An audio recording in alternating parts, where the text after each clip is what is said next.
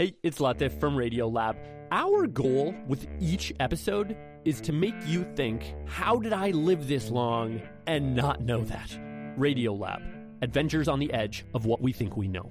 Listen wherever you get podcasts.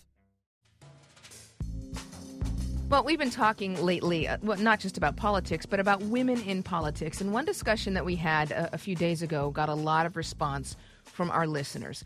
It, it, clearly, women play a big, poll, big role in any election. I mean, they're half of the electorate, right? But we haven't entirely settled this argument over how they should or should not behave as candidates, or whether we even have the right to criticize their behavior. Karl Rove was called cutthroat.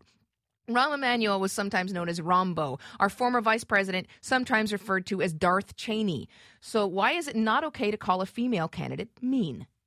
What we're getting is, is a different wrapper for female power moving away from the um, the lesbian epithet to the homecoming queen. That is one of the many, many comments we got after we had a, a discussion with Gail Sheehy about uh, GOP mean girls, as she and Maureen referring to Meg Whitman, Carly Fiorina, and, and Linda uh, McMahon. Linda McMahon. Right, and you can clearly weigh in on this by calling eight seven seven eight my take or post a comment to the takeaway.org. But we want to we want to move forward this conversation. We have Rebecca Traister with us. She's a senior writer at Salon and author of a book about the 2008 election. It's called Big Girls Don't Cry: The Election That Changed Everything for American Women. Good morning, Rebecca. Morning. Well, the fact that we're having this conversation and that there's such strong feelings on all sides of the argument tells me that we haven't actually reached a pH balance in in women and candidacy, right? I mean, it, it, oh, it's well, of course we haven't. Women are 17% of Congress, and we're likely to, to that that number's going to probably about to go down. We've never had a woman president or vice president. So the very notion that we've received that we've achieved any kind of balance in politics is, you know, something we tell ourselves to make ourselves feel good, but it actually reflects reality. All right. Well, I, I want to take you through a few comments that our listeners made and get your response to them. First, we have Cheryl from Boston, and, and she was uh, very upset over the mean girl label. Nobody talks about John Edwards or Mike Bloomberg in this way when they decide to run. Why, as women, are we tearing other women down? What, what do you think about that? Calling them GOP mean girls, is that tearing down the female candidates? Well, I don't think it's a question of we can't criticize them or point out that in many instances they're mean. I think that the actual mean girls epithet troubles people. And, and, and by the way, I should say, I think it's one of the things when we have more women in politics, we do want to come up with language. I don't want to be a style police and say we can't use the word girl. I use girl in the title of my book. Um, we need to find ways to acknowledge femininity um, and femaleness at the same time that we're in politics. So we're using labels, we're using epithets, we're using so you know. So I don't want to be the the style police on this. However, that particular phrase, "mean girls," not only um, feminizes these women, which is fair enough, they're women. It also reduces them to a high school stereotype. Um, and and one, you know, like a sort of Lindsay and that's not true of Darth Cheney. It's not true of Rahmbo. All of which take the sort of uh, the notion of political aggression, professional aggression, and and make it sort of admiring. This infantilizes it. Right. Well, we're talking with uh, Rebecca Traister, who's a senior writer for Salon.com, which I actually view as kind of the style police on, on, on everything. But uh, it's interesting that you say that. Can you listen to this comment that we got from a listener, uh, Rebecca? And I have a question about it. Listen they're gender traitors. They would sell out their own sex for power. Yeah, they're mean girls. They're gender traitors. Now, this idea, Rebecca, raises the question that there's a temptation to think of women as voting in a block in some way, and it's absolutely absurd. Uh, like, uh, unlike some other sort of groups that do vote more as a block for one party or another, women really don't fit that category. Of course they don't. I mean, you're talking about, you know, women actually tend to vote more than men. You're talking about such a huge proportion of the electorate. Women come in all, you know, sizes, shapes, colors, ages, ideologies, and that's one of the things we're learning um, because there have in previous election cycles been this kind of like, oh, well, we're going to pursue the women's vote. Well, the women's vote is not some one giant estrogen motivated block.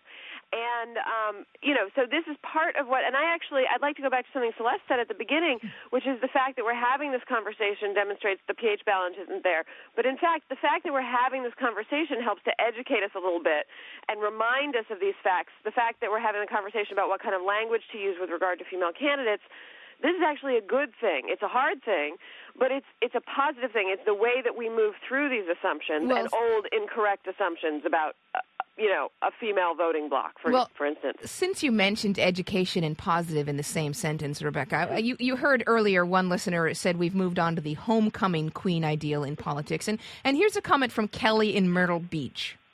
they're really an embarrassment to young women everywhere who might be interested in getting involved in politics someday, but all they see are these parents just regurgitating what they hear from the boys in politics and just being loud and obnoxious about it.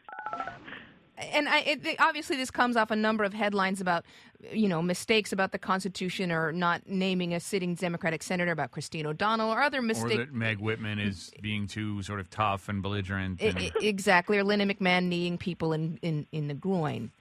Well, see, I think that that kind of criticism, it's important to have the conversation, but but I don't think that that criticism is fair at all. Yes, you can point out that these people are being mean, but it is not true that they are being more mean than male candidates. And one of the things we really have to dispense with is an attitude, and this attitude is was born of the fact that women were not as involved in politics, and so we could fantasize that if they were, they would uphold some higher bar for civility and politesse um, that they would be extra classy or something. And and of course, when we actually get more women in politics, what we part of the lesson that we learn is that of course they're no more polite and lovely, and they play no more nicely than than their male counterparts.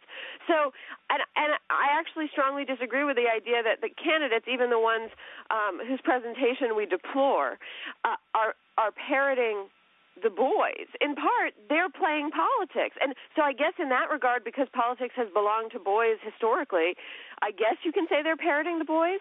But what part of what we're learning is that female candidates are no different from male candidates. Yeah. And that's a crucial thing to begin to get used to if we're actually going to aim for gender equity, gender equality in politics, which we're still a very long way off from. One last question for you, Rebecca Traister. Before we go, we're hearing about a lot of GOP women, but there's actually twice as many women running as Democrats. How come we're not hearing about them? Uh, well, that's always been true. Democrats have always put up more women for office. I have criticisms. I'm a Democrat. I have criticisms of my own party in this cycle that they're not answering the GOP claims uh, that this is the the year of the woman with with the actual sort of power of the truth behind them and saying, actually, no, we're the party of women. We are the ones who passed Lilly Ledbetter legislation. We're the people who have more women in Congress, and therefore Democratic losses may may mean a loss of women in Congress. But we're not really hearing that from the Democratic Party. That's a po- party politic situation. Rebecca Traister, senior writer for Salon.com, author of Big Girls Don't Cry. And in fact, it is she is correct. We may end up very likely with fewer women in Congress than last year, last term.